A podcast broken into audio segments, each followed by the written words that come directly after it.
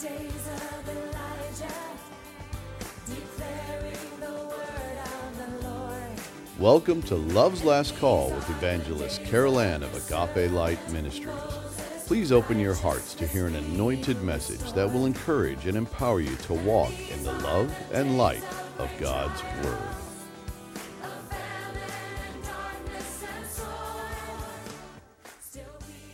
Beloved, in our last few messages, under the title of the countdown, I shared some of the prophetic indicators that are flashing their be ready lights of warning. And with each new day, new precursors are being added to that ominous list, giving credible confirmation that the final countdown has begun. As of this writing, Russia is on the brink of initiating a full blown war in the Ukraine. And Vladimir Putin has warned that if Ukraine joins NATO and attempts to bring Crimea back by military means, the European countries will automatically be pulled into a war conflict with Russia. And he threatened that it would be a nuclear war. For background information, between February and March of 2014, Russia invaded and subsequently annexed the Crimean Peninsula from Ukraine. Amir Tsarfati said this in his most recent prophecy update. All eyes remain on the border between Russia and the Ukraine. And while there is still room for the possibility of a diplomatic solution, the rising tensions between the two countries seem to make that eventuality more remote with each passing day. U.S. officials warn that, if Russia does attack, Kiev could fall within the first 48 hours.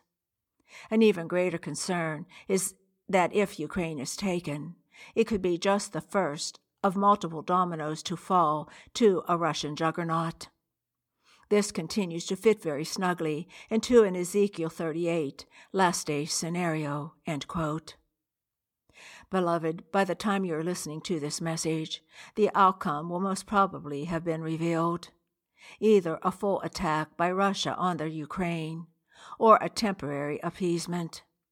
I say temporary because the prophetic word of God has already made certain that the Ezekiel 38 and Psalm 83 wars will take place, and we can know that it will be soon.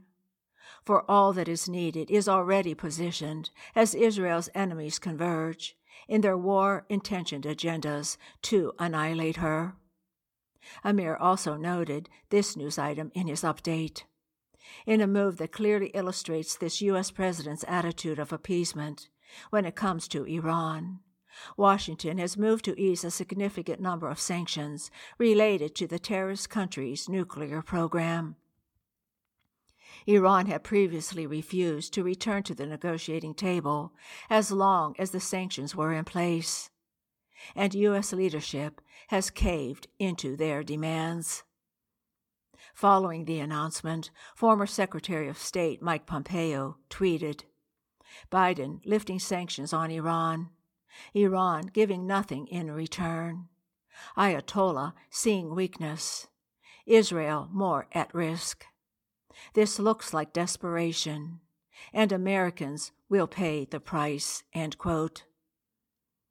Even Biden's candidate for commander of CENTCOM could see the downside of this move, saying, There is a good chance that lifting of sanctions in Iran will lead Iran to investing more money in terrorist organizations. End quote. Amir continued, If the U.S. gets Iran back to the table, it still may be too late. Reports are that Iran will reach the necessary amount of 60% enriched uranium by next week and 90% enrichment in two weeks. And again, end quote. But I add here, beloved, that since Amir gave that update, Iran's success rates have increased in their goals.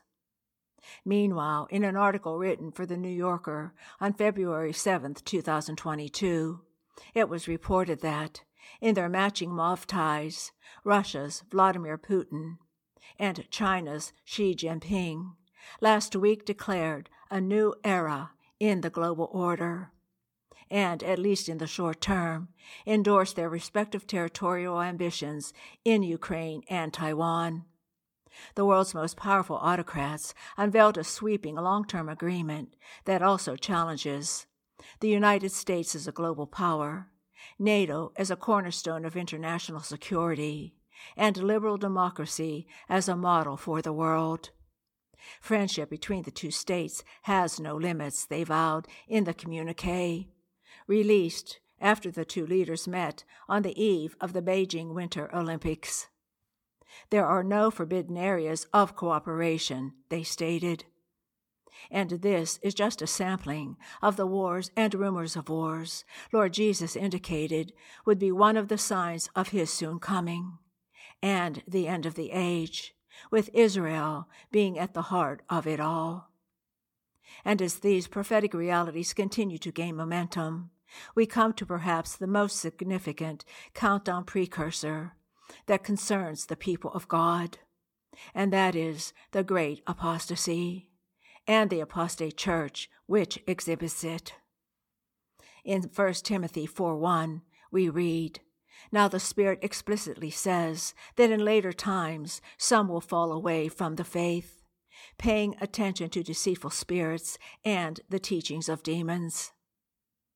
And as we consider that scripture, beloved, and we move through this study, a divine distinction will be made between the apostate church of the last days, also referred to as the Laodicea lukewarm church, which Jesus gave strong rebuke to as recorded in the book of Revelation, and the born again holy remnant of God, his sanctified bride, which is his true church.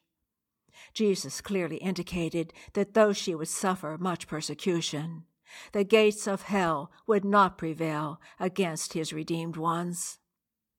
And with the rapture quickly approaching, the Holy Spirit's sword of truth is coming down in swift and penetrating separation of the wheat from the tares, as his true church is being prepared to meet Jesus in the air.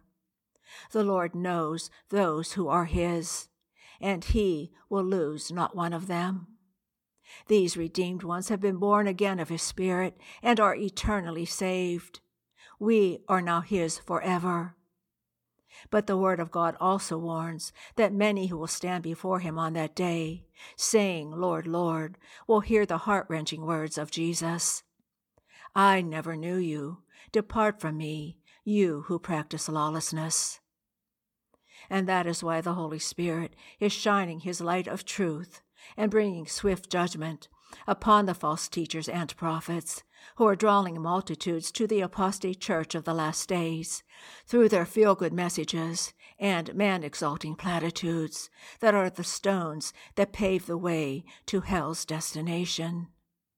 In a Rapture Forums commentary entitled Apostasy in These Final Days, they expound on the deadly dilemma of today's apostate church. They write, There is an unprecedented event which will happen in the very near future. That event is the rapture of the ecclesia, or the called out body of Christ. And every true believer should be listening in anticipation for our Lord to call us home. Can you imagine the joy of being snatched away from this sin filled world and being in the presence of Jesus, our Savior? What a glorious wonder that will be! However, until then, we live in a fallen world with all of its struggles and strife. And although we do not know the exact moment of the rapture, we can most definitely see the signs of its soon approach. One of those signs is apostasy, or the great falling away. In 2 Thessalonians 2 3, we are given this instructive warning. Let no man deceive you by any means, for that day, meaning the day of the Lord, shall not come, except there come first a falling away, and that man of sin be revealed, the son of perdition.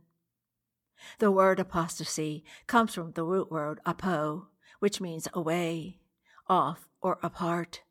It gives the impression of standing apart from, meaning that the apostate was never truly one with the Lord, but only walked alongside of him for a while. And when difficult times arose, they departed from him because they were never really of him. I add here that we see an example of this apostasy in John 6 63 to 66, where it is written, It is the Spirit who gives life, the flesh profits nothing. The words that I have spoken to you are spirit and are life. But there are some of you who do not believe. For Jesus knew from the beginning who they were who did not believe and who it was that would betray him. And he was saying, For this reason I have said to you that no one can come to me unless it has been granted him from the Father. As a result of this, many of his disciples withdrew and were not walking with him any more. Apostasy in today's church is a fact, and sadly, it is now in full swing and is running rampant. This desertion from the truth of God's Word and salvation's unalterable mandate that requires genuine repentance from one's sins and complete surrender to the Lordship of Jesus Christ the Savior is evidenced by the decaying fruits of the apostates. Homosexual bishops, New Age practices such as contemplative prayer, emerging church platforms, yoga, replacement theology, and the list goes on. None of these doctrines are biblical, but they are sweeping into our congregations. They are entering through the false teachings of preachers who try to make Christianity more user and seeker friendly.